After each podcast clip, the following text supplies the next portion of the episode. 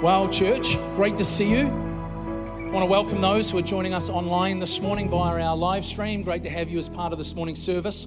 We are really, really blessed today because we have some good friends with us, Mike and Jackie Wilson from Engaged Church in Napier. Uh, this is a great couple. Now, today I'm going to say I'm wearing a shirt because Mike was told by his wife, this is what he said by Jackie, that he had to wear a shirt. So I wore a shirt, Mike, just for you because I didn't want to get in trouble with Jackie either. But I got a t shirt underneath so I could get rid of it once I'm finished up the front. But we're so blessed to have them. Mike and Jackie served with YFC, Youth for Christ, for 20 years, and they were the senior leaders of Engaged Church for, I believe, 26 years. And uh, you have led a thriving, incredible church in Napier, which you've just handed over to the next generation. What an incredible couple. It's not heard of a lot, but a successful, another greatly successful transition where they're now championing the next generation, including Ange and I, which is which is pretty exciting. And we're so blessed to have you guys with us. The way I would describe you as two of the kindest people that I've ever met, and that represents Jesus. So you want to be around some kind people, be around these guys. Uh, they're absolutely awesome. And we're, we're just blessed to have Mike come and share the word with us this morning. So, can we put our hands together and welcome Mike as he comes? That'd be great.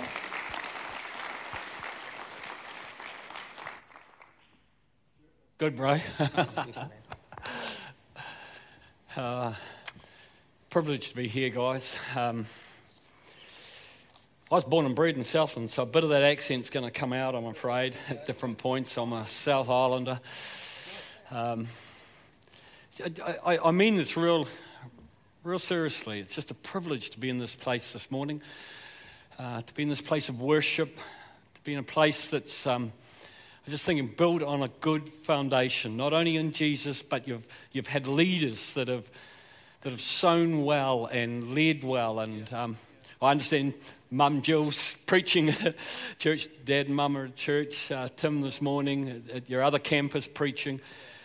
And uh, you've got fabulous young leaders leading this church and amazing generations of, of investment in this place. And I, I don't s- just say this this morning, but I actually said to um, Carl and Ange last night, you are the kind of leaders that this country desperately needs, that lead with encouragement and empowerment and raise up another generation around them to lead powerfully into the destiny that God has for His church. The church has been through a rough time in the last few years, it's had some knocks. But one of the things I feel strongly is that the style of leadership that you guys are modeling in this church and the generations that you have around you is the style of church that will make a difference in this nation. Because you're going to hear from my message in a moment that that we have a purpose in this world. God intends for us to do something significant with our life.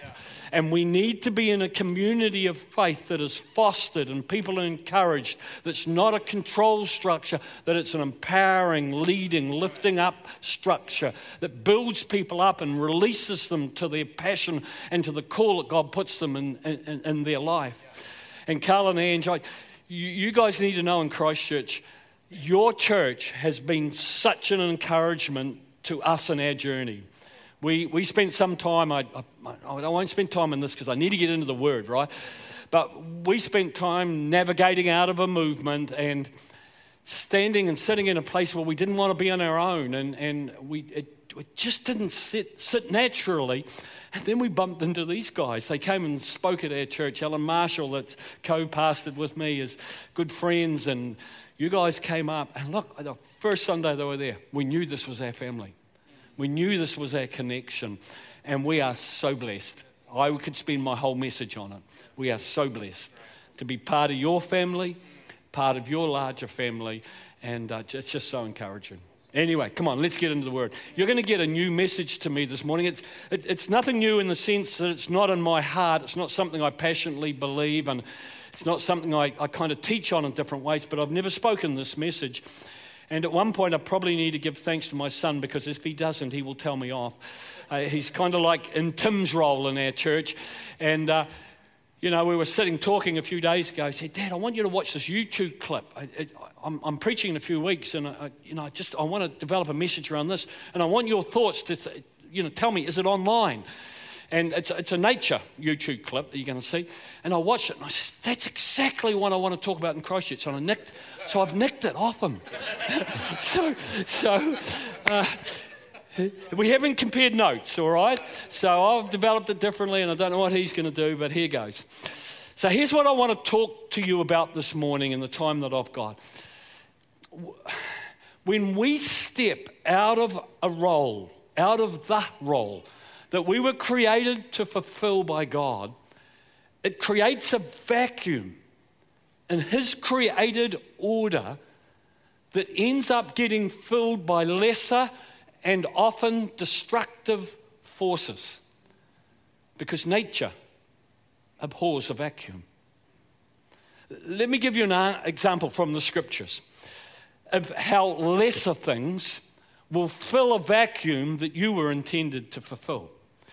It's in Luke 19, and it's a story that records Jesus' triumphal entry into the city of Jerusalem just days before his crucifixion, where his followers lined the streets. And Luke records that they rejoiced and worshiped and praised God uh, for Jesus as he entered the streets. And we pick it up in Luke 19 and verse 39, and it says this Some of the Pharisees, some of the Pharisees in the crowd said to him, Teacher, rebuke your disciples.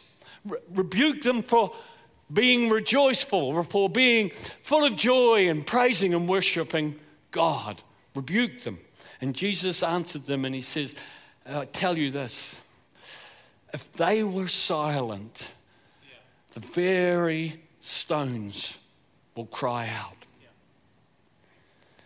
We are created by God to worship. It's, it's in our DNA, it, it's our calling, it's our passion. And if we don't, then nature will. And we will end up worshiping something inferior, something created. And you look around the world now at people you know who are all worshiping something created. They're creative in how they're worshiping something created, but that's what they're doing. And we open a door when we stop worshiping God, we open a door in our life that the enemy will fill. Because nature abhors a vacuum. As I've said, I want to show you this video that uh, highlights this point in nature. In the 1920s, wolves had been completely exterminated in the Yellowstone Park in America because of the destruction they were seemingly doing to, to ranches and the cattle and the sheep and the thing. Watch it. I hope you enjoy it.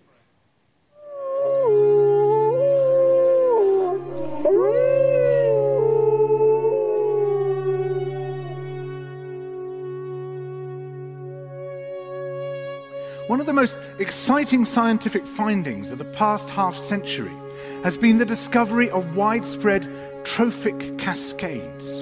A trophic cascade is an ecological process which starts at the top of the food chain and tumbles all the way down to the bottom. And the classic example is what happened in the Yellowstone National Park in the United States when wolves were reintroduced in 1995. Now, we, we all know that wolves kill various species of animals, but perhaps we're slightly less aware that they give life to many others. Before the wolves turned up, they'd been absent for 70 years, that the numbers of deer, because there was nothing to hunt them, had built up and built up in the Yellowstone Park, and despite efforts by humans to control them, they'd managed to reduce much of the vegetation there to almost nothing. They'd just grazed it away. But as soon as the wolves arrived, even though they were few in number, they started to have the most remarkable effects. First, of course, they killed some of the deer, but that wasn't the major thing. Much more significantly, they radically changed the behavior of the deer. The deer started avoiding certain parts of the park, the places where they could be trapped most easily, particularly the valleys and the gorges. And immediately those places started to regenerate. In some areas, the height of the trees quintupled in just six years. Bare valley sides quickly became forests of aspen and willow and cottonwood. And as soon as that happened, the birds started moving in. The number of songbirds, of migratory birds, started to increase greatly. The number of beavers started to increase because beavers like to, to eat the trees. And beavers, like wolves, are ecosystem engineers. They create niches for other species. And the dams they built in the rivers um, provided habitats for otters and muskrats and ducks and fish and reptiles and amphibians. The wolves killed coyotes, and as a result of that, the number of rabbits and mice began to rise, which meant more hawks, more weasels, more foxes, more badgers. Ravens and bald eagles came down to feed on the carrion that the wolves had left. Bears fed on it too, and their population began to rise as well, partly also because there were more berries growing on the regenerating shrubs. And the bears reinforced the impact of the wolves by killing some of the calves of the deer. Here's where it gets really interesting the wolves changed the behavior of the rivers. They began to meander less. There was less erosion. The channels narrowed, more pools formed, more riffle sections, all of which were great for wildlife habitats. The rivers changed in response to the wolves. And the reason was that the regenerating forests stabilized the banks so that they collapsed less often, so that the rivers became more fixed in their course. Similarly, by driving the deer out of some places and the vegetation recovering on the valley sides, there was a soil erosion because the vegetation stabilized that as well. So the wolves, small in number, transformed not just the ecosystem of the Yellowstone National Park, this huge area of land, but also its physical geography.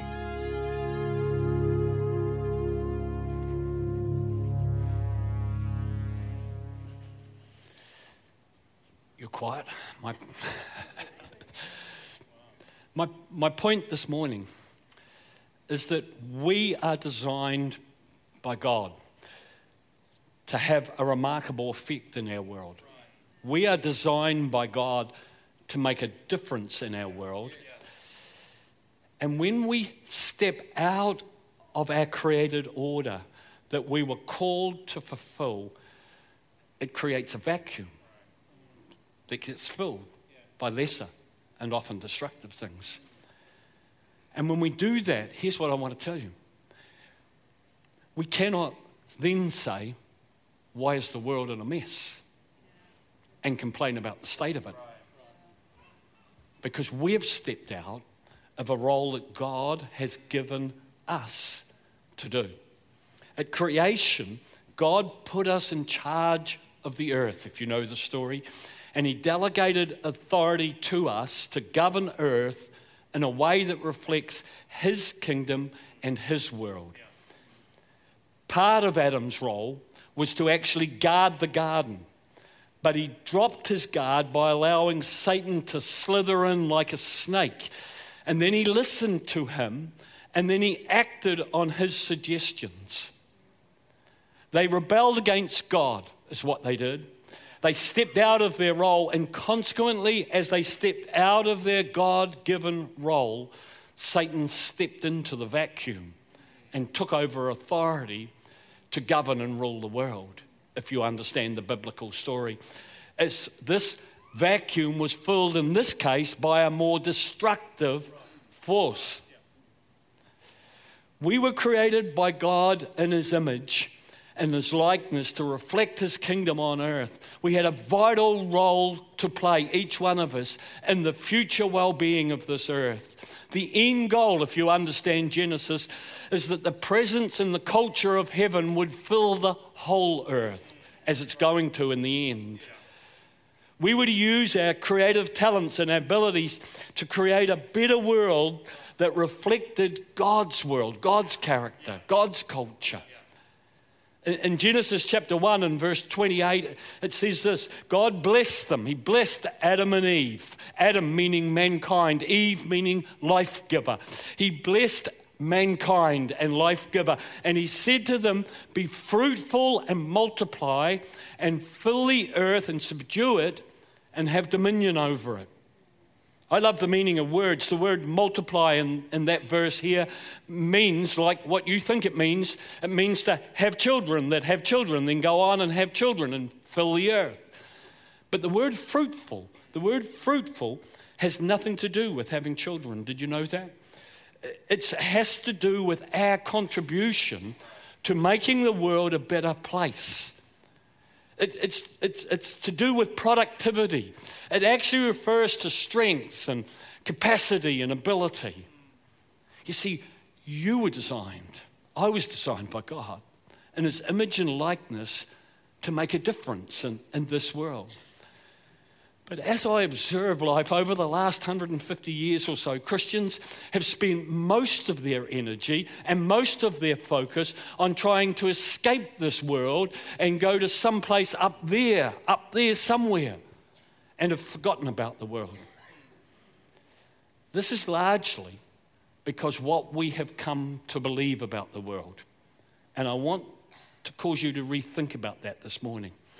Hasn't been helped by books in the 1970s, Hal Lindsey's Late Great Planet Earth, where the planet's going to be completely destroyed and we're all going off somewhere, more fictional than biblical. You see, the Bible uses the term the world in three different ways, and only one of them is actually our enemy. And it's crucial that you understand which one it is. So we're going to look at that just quickly. The first way the Bible uses the term the world is talking about the people in the world. Verse you know well, John 3 and verse 16 and 17. For God so loved the world that he gave his only Son, that whoever believes in him shall not perish, but have eternal life. For God did not send his Son into the world to condemn the world, but to save the world through him. The use of the word world here is in this context, it's talking about the world and the people in it. It's, it's the world that God loves and the people in it. And so should we. Here's what I find that, that if, if, if we don't understand who our enemy is, we end up fighting people. That's what we do. The second way the Bible refers to the world is this the earth, the cosmos. Acts 17 and verse 24, it says this He is, he is God who made the world and everything in it referring to the created world. You see, when God created the world, you know this. He said it is good. When He created hu- humankind, He said it is very good. So God's stamp of approval is over the world. His stamp of approval is over you. It's created by God. He created us to enjoy this world. It's here for our benefit. He created us to manage it and look after it and extend His purposes over every part of it. It's not our enemy, people. And in fact, Judaism and Christianity are the only two major religions, if you understand the scripture, that have a positive, high view of the earth and a future hope for the world. Here's the third way that the Bible describes the world it describes it as the power behind it. So when it talks about the world in this context, it's talking not about the people or the cosmos, the earth, it's talking about the power that is behind it. In this case, the principalities and the powers, the Bible calls them, the structures that govern this present age. It's the corrupt value system that's behind the scenes that controls and influences the world affairs. That's our enemy, people. We see it right at the moment in the Russia Ukraine thing, and the way that Russia is using its force as it did in Syria. It's a power behind it, a religious and political power. Even though they'd say that communists, it's a religious power. It's a religious and a political power behind the spirit. And this is our enemy, not the people. 1 John 5 and 19 says, The world around us is what? It's under the control of the evil one.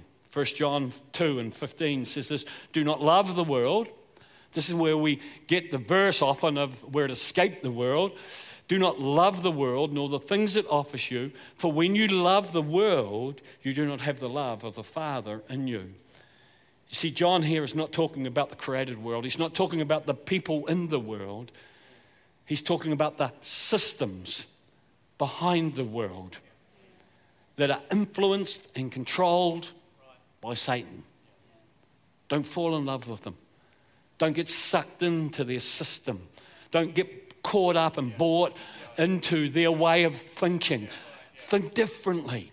Think kingdom of God differently. This world, John tells us, runs on the basis of selfishness and greed and power and control. Interestingly, the same John that just wrote those verses in Revelation refers to these powers as beasts. Beasts, two beasts, he calls them the beast of the sea and the beast of the earth, the empires, religious and political empires of the world. The beasts are a good term for what they are. And, and what John is saying, don't get sucked into them.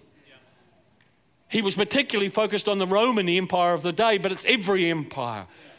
Because when it neglects God, it becomes a beast. Don't let the beast suck you in. So, here as Christians, we're called to be different. We're called to live in the world, but not be of the world. So these are the powerful forces. Just to pick it up a bit more, John, uh, Paul refers to them in Ephesians 6 in these powerful words. He says, For our struggle. For our struggle, people. Look at this. It's, it's, it's not against flesh and blood, it's not against people, no matter what nationality they are. It's not against that. Our struggle is against rulers, against the authorities, against the powers of this dark world, and against the spiritual forces of evil in the heavenly realms. As I've said, it's the political powers, it's the religious powers that operate behind the scenes, it's the world system that God calls us to resist, and more than resist, to fight against, to stand up against, to speak out against. We're to be actively involved in this world, but not influenced by the culture of the system in the world.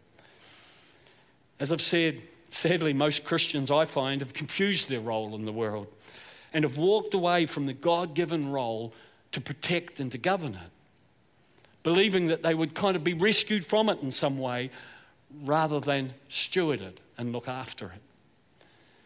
The scriptures are very clear that our world will not be completely destroyed, it will be renewed, it will be redeemed. And the vision Isaiah had, he wrote this from God. He said, Isaiah 65 and verse 17, Look, I am creating a new heavens and a new earth, and no one will think about the old ones anymore. Peter picks up this theme in 2 Peter 3, and he says this but we are looking forward. Wouldn't it be great if we could yell out that sometimes? But we are looking forward to a new heaven and look, a new earth that He has promised, a world filled with His righteousness. The word term here is not kind of some moral righteousness, it's right living, living rightly.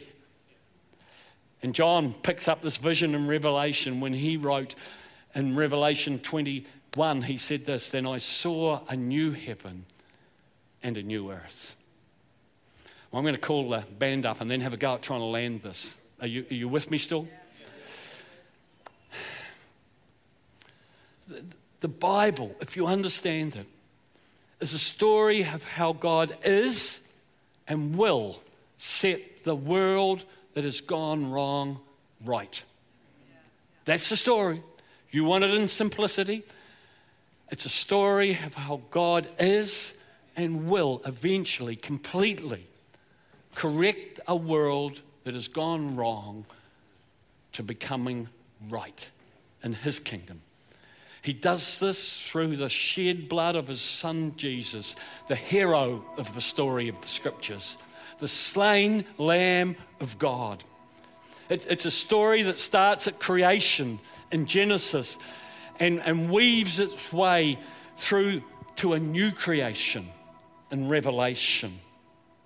It's the ending of one age, the age that you and I live. We live in what I call an in between age, in between creation and a new creation. We're called to live as kingdom citizens in this age and represent the king of our kingdom really well and always, in all aspects, we live in between the two points. It's the ending of one age, and when Christ comes back, it's the beginning of a new age. Here's what I want to get across this morning. When we understand that the earth was made by God and declared to be good, and that it will be renewed, and that many of our current achievements will be purged and refined and redeemed, and they will have eternal significance. The merit of our activities, what we do now, in the everyday, ordinary moments of every day, will be changed because we have a bigger perspective. It's measured in a different way. The end is important because it determines how we should live and act now as we look forward to the future that God is bringing. Do you know one of my favorite verses I want to finish with in the scriptures is this? It's 1 Corinthians 15 and verse 58. It says this So, dear brothers and sisters, dear brothers and sisters, be strong and immovable. Always work enthusiastically for the Lord, for that you know that nothing you do for the Lord is ever useless. Another version says wasted. Another version says in vain. Nothing that you do, that you do for Jesus and in His name let me just spend a second. It's, it's not, you know, you do a good work in your community and say, I'm doing it in the name of Jesus. It's when you carry the culture of the kingdom and you walk into a situation and you bring healing or hope or restoration to a community that you guys are doing so well. Will you work hard in the ecology of our earth to protect it? We've created a vacuum in there, and then we moan about how the green people do it. They're doing a better job because we stepped out of the vacuum and created a vacuum. And when I work like that, when everything I do has the culture of heaven, it's in His name, then it has eternal significance. Here's the saddest thing we can do is just give up on it and create a vacuum. I, I want to challenge you this morning do not waste your life. Do not live a life in vain of what God has called you to do. Be active in His name. We are to be a preview, like a movie preview of a coming kingdom. We are to give people a glimpse by how we live and how we act and what we do and what we say of what the coming kingdom will be like. The, the task of a church, this church, that I just love how you guys pick up, is that your call is to both declare the reality of Christ the risen King and reflect his culture. Right here, right now, fully, even though it's coming in its fullness.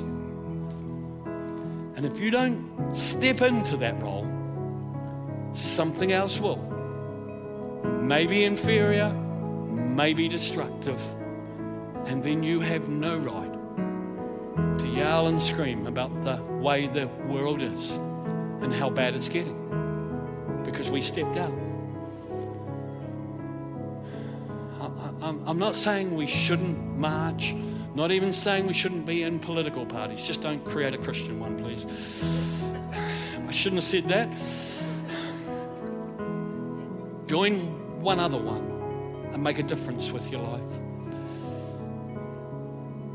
Because here's the truth of the gospel Jesus said, Every one of us will give an account of our life. Paul writes in 1 Corinthians, I won't read it, but he writes this that every life will give an account of how you've lived before him.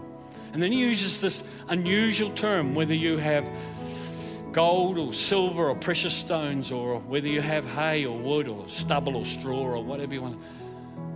The wood and the hay and the stubble, the stuff that just gets burnt up. But here's the point you and I can do stuff that's gold, it's silver, it's precious stones. And I believe what we do like that will last for all eternity. It will be in the kingdom to come. So that's my challenge to you this morning. I know you're doing a good job, but lift your eyes higher to what God's calling you to do. Amen. Amen.